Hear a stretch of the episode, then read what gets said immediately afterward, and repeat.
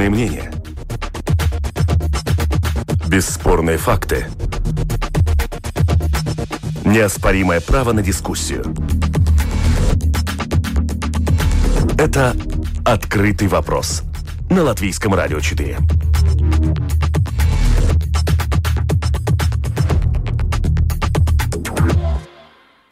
Здравствуйте, уважаемые радиослушатели. Вместе с вами в эфире Латвийского радио 4, дискуссионная программа «Открытый вопрос». У микрофона Роман Шмелев, продюсер программы Валентина Артеменко, за режиссерским пультом Регина Безаня. И, как всегда, по понедельникам мы обсуждаем самые заметные э, события международной политики последнего времени, либо происходящие в эти дни, в эти минуты, продолжающие, теряющие, только набирающие свою актуальность. А для этого мы пригласили сегодня э, наших экспертов. Вместе с нами рад приветствовать приветствовать пар профессора университета имени Страдани, политолога Илгу Крейтуса. Добрый день. Добрый день а также политического обозревателя канала ТВ-24 а, Ансис Богустов. Здравствуйте. Здравствуй, Роман. Итак, э, начнем мы с э, подведения итогов э, встреч президентов Турции и России по урегулированию ситуации в Сирии. Потом логичным образом перейдем к обсуждению возможного миграционного кризиса в Европе, или, скажем, его новой волны. И закончим, опять же, европейской темой, обсуждением того, как в Европе происходило обсуждение нового закона о борьбе с потеплением. Но сначала перенесемся в, на Ближний Восток, точнее э, в Москву, где э, проходила встреча э, по э, как раз обсуждению ситуации на Ближнем Востоке. Состоялась встреча Эрдогана и Путина. Они проходили в Москве 5 марта, и тогда они прошли на фоне обострившейся ситуации в регионе Идлиб в Сирии, где в конце февраля армия правительства Сирии нанесла удар, в результате которого погибли более 30 турецких военных. Соответственно, турецкая сторона обвиняет сирийскую а, армию, а вместе с тем и а, Россию за э, гибель э, своих военных. Вот каким образом сейчас будет развиваться ситуация. Давайте это и обсудим, но предлагаю для этого немножко вернуться назад. Вот почему, как вам кажется, вообще такая ситуация возникла? Почему а, мы постоянно а, слышим о возможном конфликте между Россией и Турцией, которые, кажется, последнее время умеют договариваться между собой? Ну, э, ну во-первых, надо сказать хорошо, что такая встреча в Москве состоялась, mm. и что все-таки Россия и Турция продолжают между собой говорить. Э, мы можем вспомнить еще более далекое прошлое, когда после крушения самолета или, или этой, э, что произошло, что вообще прекратили разговаривать. Году, да, да при, прекратили разговаривать. Это самое страшное, что может произойти. Второй момент, мы должны, можем увидеть то, что Сирия, мы с одной стороны называем государство Сирия, с другой стороны, мы видим, как много интересов сталкивается на этой территории, которая отнюдь неоднородна э, не только по этническому составу, да, мы всегда забываем о том, что Иран, Ирак и Сирия, все они неоднородны, и, мы как-то привыкли, мусульмане, мусульмане, да, что они все одинаковые, как мы на крестьян смотрим, что да, но там есть ну, эти... Конечно, этнические... нет. Там да, очень, там есть эти... Во-первых, противостояние между двумя ветками с шиитами Самих, да, да, да, да, и внутри там и курдский вопрос, который всегда открытый и так еще не решен до конца. Во-вторых, это чисто геополитические интересы. С другой стороны, тут возникает и такой вопрос, когда мы смотрим. Э, Турция не, не только Турция. Турция – это государство НАТО, между mm-hmm. прочим. И тоже тут интересы, насколько она свои интересы, насколько она все-таки как член большой организации, военной организации, которая имеет определенное противостояние России. Да? Да.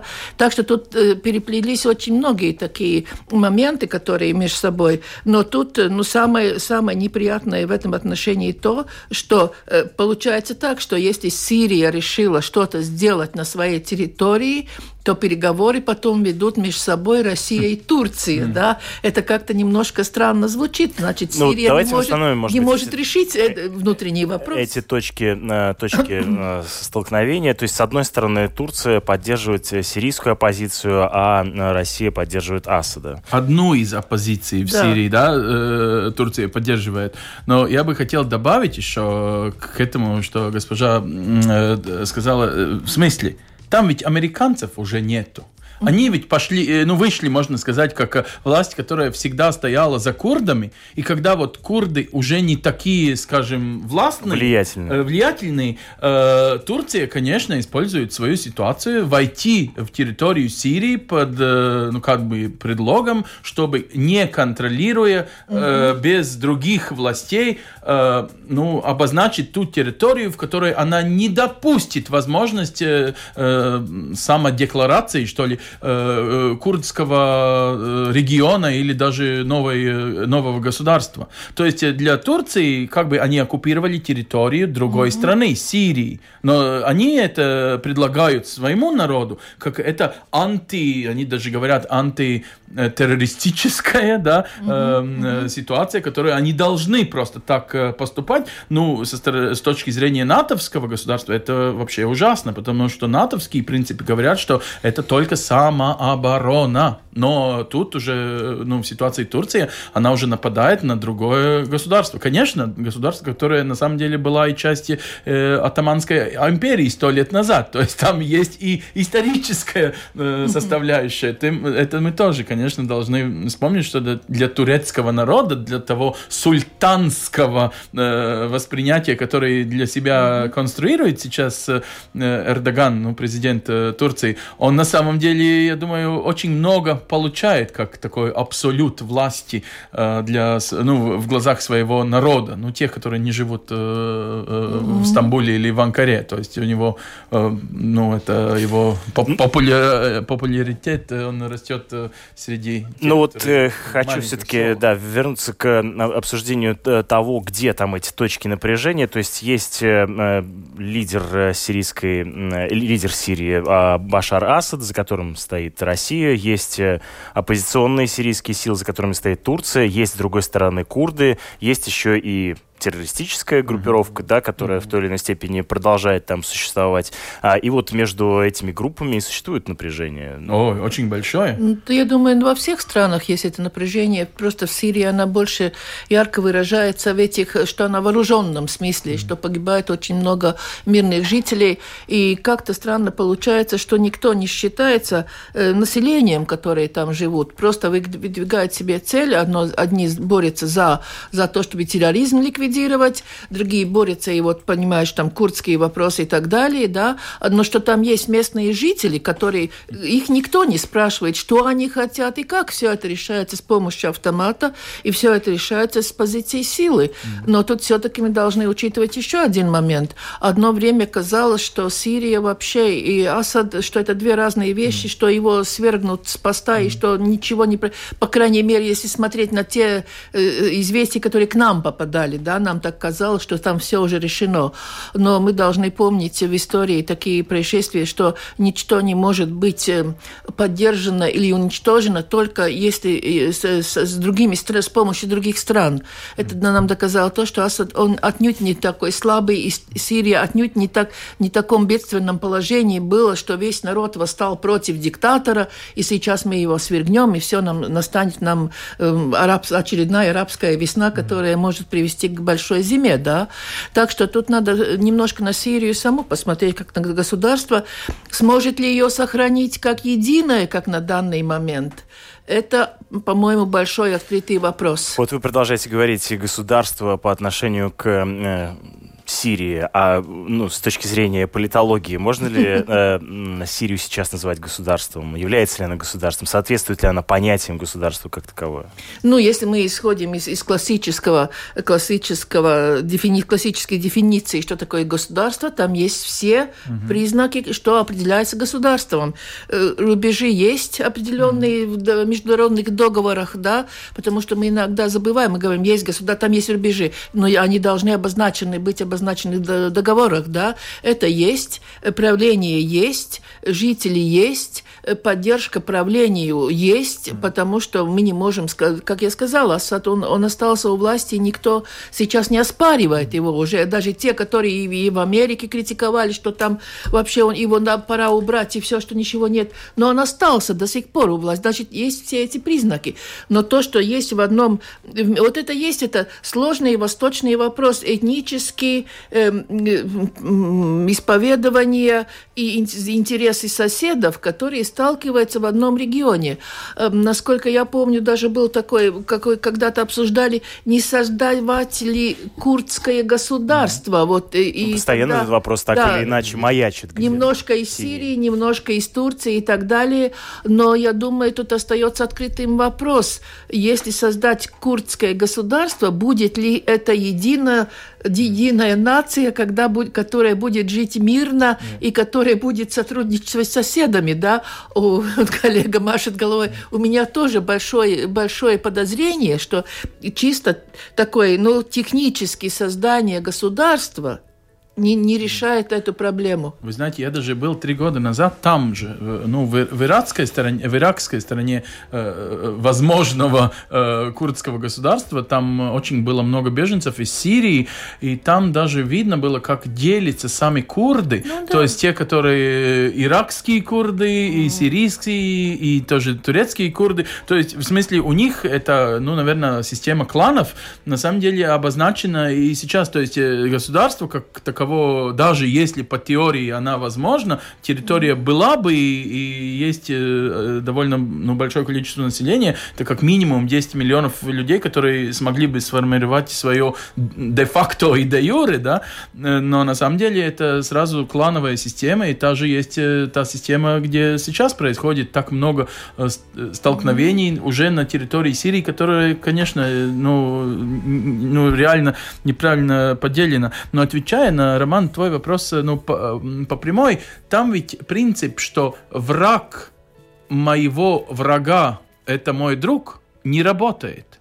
Потому что люди, которые ну, эм, вместе воевали там против, например, Асада, Бывает, что сейчас, 2-3 года спустя, вот эти маленькие формирования, иногда, кстати, они э, такие сельские, городские, да, они не выходят mm-hmm. даже э, из э, своих территорий, они просто защищают свои территории. А, они сейчас, бывают, и между собой воюют. Ну, то есть там уже не только этническое, даже иногда просто географическое. Уйдите все, мы уже, знаете, тут живем, хотим жить мирно, а ну-ка всех э, вон отсюда. Это уже как э, такие, ну, милитарные ополчения, в смысле, как наша муниципальная поли э, полиция, да, ну, в смысле, вы идите вон, надоела эта война. Вот одна из, один из поводов, почему маленькие группировки, например, там воюют. Большие, но это, конечно, уже большая. Давайте вернемся к актуальной ситуации. Весь конфликт и вообще необходимость этой встречи между Путиным и Эрдоганом возникла из-за усугубления ситуации в Идлибе. Это регион, который как раз прилегает к э, Турции, границе с Турцией, и э, там ввелись военные действия, в результате которых и э, пострадали э, не пострадали, погибли фактически mm-hmm. турецкие э, военные. Э, в итоге Путин с Эрдоганом вот, в Москве, встретившись, договорились, э, согласовали совместный документ по регулированию в Сирии, но э, если переходить к сути этого документа, то э, боевые действия э, по существующей линии соприкосновения э, прекращаются, должны были прекратиться 6 марта. Россия и Турция создают коридор безопасности шириной 6 километров к северу от юга от трассы М4 в Сирии, и Россия и Турция э, с 15 марта начинают совместное патрулирование вдоль трассы М4. Ну, насколько я понимаю, это, в общем, э, логичное продолжение сочинских переговоров. Mm. Нет? Насколько они соответствуют? То есть, условно говоря, о том, что в Идлибе и вот в этой демилитаризованной эм, зоне прекращаются военные действия, ведь говорили и раньше. То есть, почему э, получается, что те договоренности, которые были заключены в Сочи там несколько несколько месяцев назад, они не действуют? Нет, ну понимаете, это то, что мы с вами говорили уже до того, что два государства, которые пришли извне туда, они не могут э, сформировать ситуации, нормальные ситуации в другом государстве, если нет поддержки местного населения, которые вместе с ними будут, будут э, жить и работать. Но мы же видим, что происходит в Афганистане, что происходило все время в Афганистане, да, то, то Советский Союз приносил мир, то Россия приносила мир, то Америка приносила мир, и мы все время видим, что Афганистан так и не успокоился, так все время идет эти дела.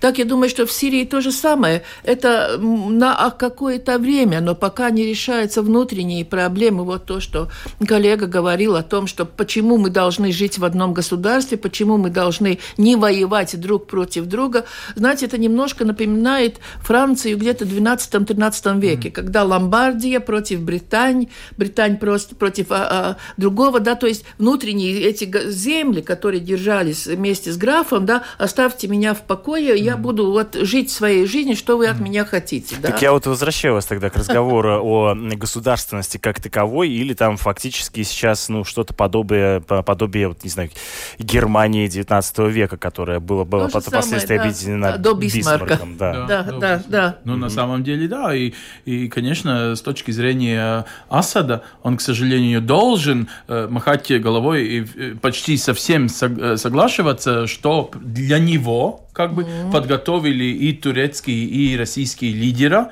И на самом деле это для него ужасно, что в тех разговорах его там нету. Говорят вот. про его государство, да. про его как бы власть, власть, которую он имеет, своего посла там э, в Объединенных mm. Нациях, его флаг это все еще да. сирийский. Но он флаг. объект переговоров, да. Но на самом Не деле субъект. делят его. Да. И, кстати, кто делит? Я думаю, э, даже тоже интересно, что вот будут, не будут э, там э, какие-то влияния сочинских э, договоров. На самом деле такого рода, э, ну переговоры про, скажем, новые формирование какого-то нового подхода к власти в Сирии должны бы состояться где? Наверное, в Нью-Йорке, э, в Объединенных Нациях. У этого даже не совершенного стола, э, дружим с как сказать, э, Совета безопасности, Совета безопасности но все-таки при нем и при всех да. Э, влияющих. А тут э, как происходит? Два э, очень заинтересованные люди, и, ну, кто в свершении власти, кто в этом статус-кво, наверное, и заинтересованы и в каких-то энергетических проектах, там, ну, вот нефти. Вы заговорили про ООН, да, и необходимость решения это на уровне ООН, но вот еще одна тема, это упомянутая, mm. это присутствие участия Турции в э, альянсе НАТО. Да. Э, наши слушатели интересуются, а какова позиция НАТО, поддерживает ли Турцию оружием и моральным? Э, ну, да. насколько я понимаю, да, НАТО, в общем... Морально НАТО поддерживает Нет. все свои, все свои государства Конечно. морально, так же, как мы друг друга морально поддерживаем. Да? да, но насколько я знаю, то НАТО со своим оружием, со своими военными и так далее, они не вмешиваются в этот процесс. Mm. Да, и тут, но все-таки я немножко, посмотря назад, что вы сказали, и очень интересно, что в мире тоже принимает так спокойно, что два больших правителя, Эрдоган и Путин, встречаются, и говорят о третьем. Да. Мы как-то забыли, сколько раз уже в истории были случаи, когда два, два больших э, между собой переговорили. И мне интересно даже, что э, в Латвии тоже почему-то не волнуются об этом, да. что две вот большие государства рассуждают об одном mm. маленьком, ну не mm. маленьком, но ну, относительно. Да, и мы как-то это воспринимаем, что это нормальный процесс урегулирования э, этого кризиса, который возник. Mm. Как-то немножко у нас с этим с Востоком и с этим арабской весной как-то сдвинулись Но понимание ценностей. А если условно ну, а, в Европа сядет за стол переговоров с Асадом, ну, насколько это возможно? Извините, она технически с Асадом уже договаривалась уже три года назад, что Асад является сейчас единственным, для которого возможно распределение гуманитарной помощи. Реально, европейские mm-hmm. вот эти посылки, да, гуманитарные, которые идут с вот евросоюзским флагом, за которых, кстати, и латышские налогоплательщики mm-hmm. платят, да, реально они посылаются через сирийское. Э, мы как бы не хотели пять э, лет назад еще при, признавать, что Асад будет победителем. Сейчас mm-hmm. даже выглядит, что, может быть, даже он может остаться при власти или в какой-то территории и так далее. Но с точки зрения гуманитарной, э, ну, реальной, э, э, ну, какой-то власти европейской, которая участвует всегда в гуманитарном плане, мы самые большие спонсоры в мире по этим вопросам, вопросом, у нас нет другого на самом деле... Э, Инструмента влияния. Ну, влияние, как Способ. распределить реально вот эти медикаменты, реально mm-hmm. этот риск людям, которые в нужде.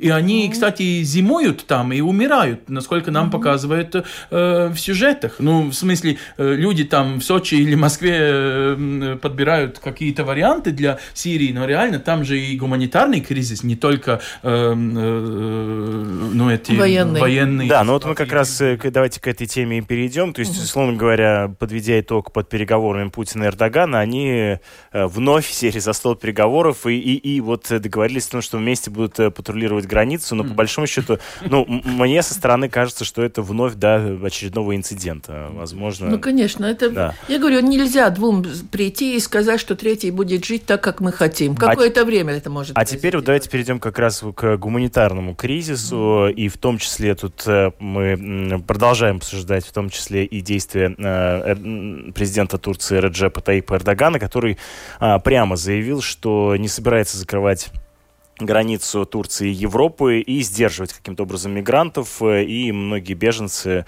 а, в том числе из Сирии, из Ирака, начали стягиваться к границе с Грецией, надеясь попасть в Европу. И сейчас обсуждается а, вопрос, а, каким образом помочь Греции, как вернуть Турцию к исполнению договоренности между Европой и Турцией, и не ожидает ли в Европу новая волна кризиса. Как вам кажется, ну, насколько... Я просто, почему я рассмеялась, я просто Вероятно. послушала немножко Эрдогана, и его оценку беженцев и что происходит, и его обращение к Греции. И когда он говорил, Греция, что вы волнуетесь? Откройте свою границу и пустите их. Они же у вас не останутся. Пусть они идут в Европу и решают свои вопросы. Он так говорит, я вас, греков, не понимаю, почему вы тут все это устроили. Знаете, такой, с одной стороны, такой нигилизм к этому, да, но с другой стороны, это определенный шантаж к Евросоюзу. Потому что, как Ну, мы да, слышали- сейчас говорят о политическом да, шантаже. Да, как мы слышали, госпожа Меркель и Макрон все говорили о том, что не будет второго кризиса беженцев, какой, какой один раз уже Европа пережила, что мы вопрос будем решать по-другому. Но этот призыв э, Эрдогана, да, ну, греки, ну что вы тут устроили, непонятно что, давайте, пусть они проходят через вами, устройте коридоры, да, пусть они организованно идут, вот куда они хотят, в то государство. Это, эта ситуация немножко такая, ну, шантаж не всегда м, приводит к хорошему результату, да. И, и другой вопрос, который тут возникает, кто эти беженцы по своему происхождению? Ну, И- этот вопрос, он возникал всегда, нет? да, но оказывается, что на, на то, что я слышала сегодня утром по, по Евроньюз и так далее, э, там оказывается не большинство сирийских беженцев, поскольку все-таки Турция говорит, что этот кризис и поток вызван тем, что происходит в Сирии, вы нас там не поддерживаете и так далее, поэтому люди бегут, да, что там все-таки довольно много других, и Иран, Ирак, даже Бангладеш, которые там, да, что это не связано прямым образом с сирийским кризисом. Так что все это обостряется, и ну, очень трудно увидеть, как решить дальше. Хорошо, ну а что изменилось, э, в свою очередь, в Европе? Меркель э, м, во многом, а, ну, в общем, подставляясь э, перед своими избирателями, тем не менее, была вот лидером а, урегулирования этого миграционного кризиса, выступала за то, что Европа должна принять а, беженцев, что во многом стоило ей впоследствии рейтинга. А, а сейчас вот нет, она изменила риторику. С чем это связано? Ну, тут, много причин. Во-первых, э, определенные последствия, что за собой принесли беженцы. Они же не пришли, э, как сказать, с поклоном, что мы сейчас вот у вас будем жить и будем все вместе дружно жить и работать. Такие, ведь вы знаете, такие отрицательные моменты, они очень влияют на общество. И с- одновременно с этим, и вот если выступление, мы помним там новогоднюю ночь, эти происшествия с женщинами, что были, да, все это приписали к беженцам в Германии, да, и так оно и было. И это вызывает э, возможности политического кризиса по отношению к правым партиям, которые постепенно выигрывают выборы. И а на чем они выигрывают? На том, что сохраним свое немецкое государство, да? сохраним свою чистоту. Но у Франции уже хватает э, своих людей, которые пришли из их колоний, да? которые Франция открыла ведь в свое время границы и пустила м, жителей колонии, что они могут там. У них эти проблемы, да, у них э, французский характер, желтые жилеты, да, ой, да, не дай бог, да, чтобы не дошли до других государств, да, это.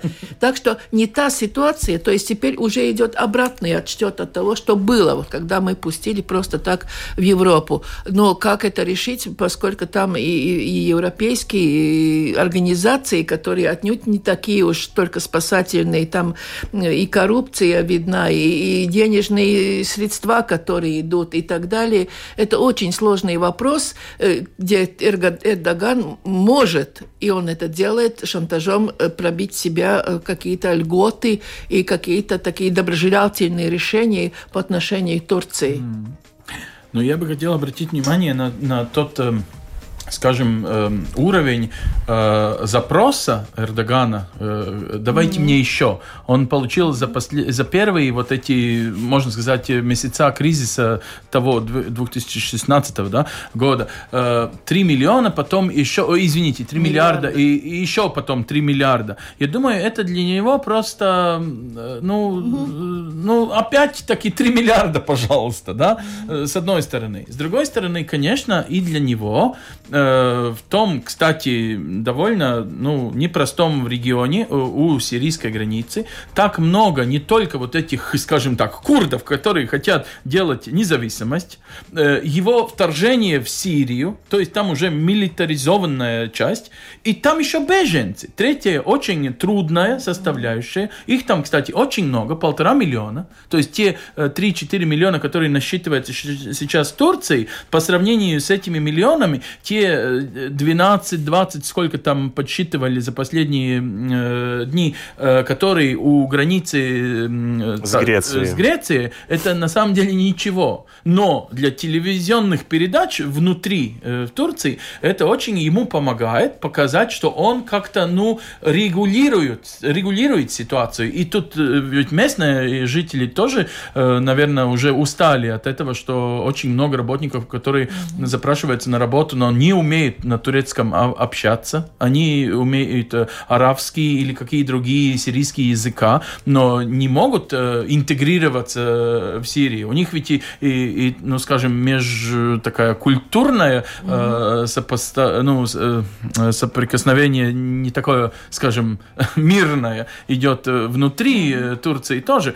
Но, с другой стороны, я хотел бы обратить внимание на те 700 эм, или 900 миллионов, вот не помню, которые которой очень так легко. Госпожа фон Лайнен, она была, по-моему, в среду, поехала туда э, как бы с грецкой э, стороны посмотреть на эту реалитет, и, и, и сразу, вы знаете, 900 э, миллионов евро – это те деньги, за которые сейчас латвийский премьер бороться, бо, бо, борется в Брюсселе за следующий бюджет, шестилетний бюджет да, в Евросоюзе. То есть Еврокомиссия просто взяла денег извне, и поставила на стол, давайте вот оплачиваем вот те операции для Евросоюза, и, конечно, мы посылаем и Frontex, и латышские пограничники туда едут, и со всей техникой и кораблями. И то, есть, то есть для нас это операция, что мы не допустим этого, как было э, э ну, в 2016 году, и, ну, я думаю, мы ну, по, повзрослели, в смысле, как мы можем на это ответить, реально, ну, не допуская, конечно, и гуманитарного кризиса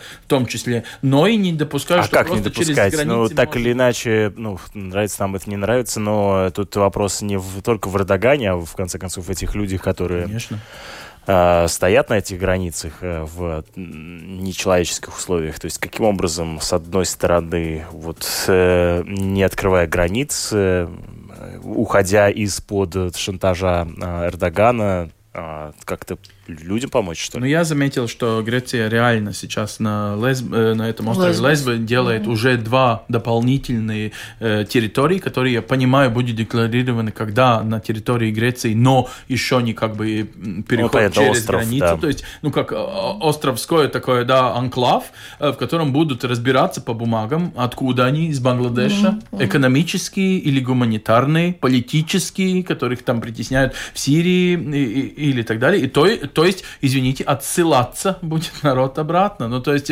Европа уже, наверное, не допустит, что все те ситуации, когда люди подплывают на этих надувных лодках, тогда просто колят эти лодки, чтобы начали угу. сами тонуть, и тогда Их береговая спасать. охрана да. спасает. Ну, конечно, они будут и продолжаться, потому что спасение людей это уже потом по паспортам разбираются. Ну, понятно. Э, ну, это, конечно, но, конечно, люди будут и так э, себя вести, чтобы как бы для них перебираться на Европу. Итак, э, подытоживая, вам, как кажется, видится развитие ситуации в, вот, по вопросу миграционного кризиса? Новая волна ожидает Европу или нет? Не думаю. Я думаю, что нет, потому что если вот это, что говорили, если создаются новые лагеря, и ты не можешь дальше попасть, ты год живешь в лагере и так mm. далее, ты начинаешь смотреть, где все-таки можно было бы жить, если эта возможность есть вернуться, да, особенно если в той стране не, не падают бомбы с воздуха, mm. и ты можешь начинать жить обратно вот в этот дом, или там он отстроенный и так далее, что может пойти обратный поток беженцев обратно на те территории, где были. То есть более жесткая позиция да, Европы только, в отношении только, беженцев да, будет да, э, возвращать. А Европе нет другого выбора, потому что Европа тоже не, не бездонная бочка, mm. где можно все прийти. И mm. главное, что не просто прийти, а, а желать экономически хорошо быть обеспеченными, да, и тогда возникает вопрос, а кто же будет эту обеспеченность делать, кто же будет зарабатывать и кому отдавать деньги, поскольку мы сейчас видим, что отнюдь не прирост экономики такой, как был запланирован, mm, как можно, я не знаю, Бог или кто да. позаботился о том, чтобы нас утихомирить и да. посадить на землю, да, как сказать, очухаться, что не, не пойдет все так вверх, как это есть, и поэтому должно быть... Нет, нет, для, я думаю, что для Европы нет другого выбора, как более жесткая политика. К другим вызовам, которые стоят перед Европой, э, Европейская комиссия, Европейский парламент подготовили закон, а, который а, должен ограничить количество выбросов а, парниковых газов к середине века, вообще фактически нейтрализовать в, территории ЕСЮ полностью. И, в свою очередь, э, этот закон вызвал бурную реакцию, причем с обеих сторон. С одной стороны, экологи назвали его беззубым, с другой стороны, многие национальные государства, такие как, например, Польша, э, Германия, которые очень зависимы от так называемой фосильной энергии, между тем э, не хотят э, э, переходить так скоро, хотят более плавного перехода. Вот как вам кажется, да, здесь вот это может вызвать новый политический кризис из-за экологии внутри Европы? Или стать новой точкой обострения, скажем? Нет, я, я не думаю, между что национальными может... государствами и руководством Европейского Союза. Э, нет, я, я не думаю, что это произойдет, поскольку и Европейский Союз, мы с одной стороны говорим, что это союз, с другой стороны мы очень хорошо видим, что есть так называемые старые государства, создатели Евросоюза, их экономические интересы. И вот когда мы говорим о деньгах, мы знаем, есть доноры, есть реципиенты, которые получают деньги, и все-таки экономикой правит деньги, хотим или нет нет. Э, с другой стороны, конечно, есть этот экологический кризис, но с другой, если так смотреть, очень хорошо, Грета Тунберг, ну, ну мне, мне ее жалко где-то, ну, немножко человеку есть проблемы со здоровьем, да, и, и ей пользуется. Но, а с другой стороны, она от этого получает удовольствие. Она как будто заполнила свою жизнь, да, у нее... Нет, ну ладно, почему здесь нет, Грета Тунберг? Э, давайте... Нет, причем, при том, что таким образом снимается определенный слой молодежи, которые кричит на улицах, но не решает никаким образом экономические вопросы. Они решают... Эта экология решается на двух уровнях. На уровне Греты Да, где молодежь на, улице, по, да. на улицах, да, и внизу, где идут расчеты о том, как решить эти проблемы, да. Конечно, не доходя до крайностей, потому что экология это не только что там воздух идет, это вопрос о рабочих местах, mm. это вопрос э, сразу о том, как будут обеспечены те люди, которые работают на добыче там угля и так далее. Это очень переплетенные. И чем это все заменить? Когда, знаете, мне говорят, что в Латвии можно энергию получить отключить от ветряных этих башен и от, от этих солнечных батарей, то, извините, немножко сядьте, как один человек из экономистов сказал, но возьмите бумагу и ручку и посчитайте, что это означает. И поэтому в Европе, с одной стороны, эта зима особенно подыгрывает экологистам, да, поскольку снега Конечно, нету, да. влаги нету, весна приближается, все так далее, вы все согрели, ничего нельзя делать. Э, с другой стороны, все-таки посчитать, что это означает для экономики, как это дальше должно производиться э, более постепенным образом, и что и как чем заменить, потому что нельзя Сахарскую пустыню, где есть вот эти зеркала, которые добывают электричество, э, относить такое же законодательство к балтийским странам, да. Так Нет, что это тут... понятно. Вот интересный момент, что этот непосредственно закон готовил первый заместитель председателя Европейской комиссии, когда Европейскую комиссию утверждали ее состав, мы обсуждали в программе «Открытый вопрос» mm-hmm. где-то в середине осени. А, и э, вот за это экологическое регулирование был ответственен Франц Тиммерманс, mm-hmm. такой mm-hmm. тяжеловес, без mm-hmm. голландец из европейской политики. Он, ему удалось добиться желаемого или не удалось? Или, может быть, наоборот, это такая хитрая позиция выступать на ну, экологической Если стороне, но с другой стороны? по этому Парижскому соглашению, тогда на самом деле мы ведь э, только 9% от всего этого СО2 э, ну, сейчас... По, по, по миру вы имеете? Э, да-да-да, по, по миру. В смысле, мы всегда будем, э, насколько мы будем пионерами, первыми, самыми лучшими, э, мы всегда будем только показухой. Показуха для всего другого мира. Понятно, что Китай, США, Ну, Индия, конечно. Да. То есть, когда они будут э, также участвовать, даже если не по всем э, меркам э, тех э, э, научных, ну, то есть... Э, Исследования. Да, исследования, которые мы должны сократить эти э, эмиссии. Но на самом деле я очень горжусь как европеец или как, э, скажем, фан Грети Тунберг, в смысле, что, что хорошо, что мы объединяемся, и что вот молодежь... Но на ценностном уровне ведь, э, если Именно. рассуждать, все-таки это не говорит о том, что мы не должны этого делать. Но ну, я сейчас не, Нет, про, не про арифметику. Я про это и говорю, что в ценностях мы все mm. как бы согласны, что это должно быть. Но я думаю, очень много из этого, что Евросоюз, Еврокомиссия предлагает, на самом деле, вот интересно, 2050 э, год должен быть этим отчетным, э, когда мы вот все это сделаем. Ну, когда отчет... ноль, так сказать, углекислого да, газа ну, должен идеальный да, такой э, символ. Но на самом деле, например, Швеция, не, как Швеция, Швейцария, Швеция, Швеция, Швеция объявила, что она уже 20, 2035 это сможет. Я, например, с точки зрения Латвии, которая, ну, хотела бы тоже быть, э, скажем, э, ну, земельвалстис, как сказать, северной, северными страной. странами, я бы спросил у своего э, парламента, насколько вот все эти э, зеленые партии или там атеистибай пар э, реально подсчитывали вот на этой же бумаге, где экономисты должны подсчитывать все, э, насколько вот Швеция может а Латвия почему тогда не может? Ну, то есть, э, посмотреть, что евросоюзские эти э, ценности, они ведь минимум.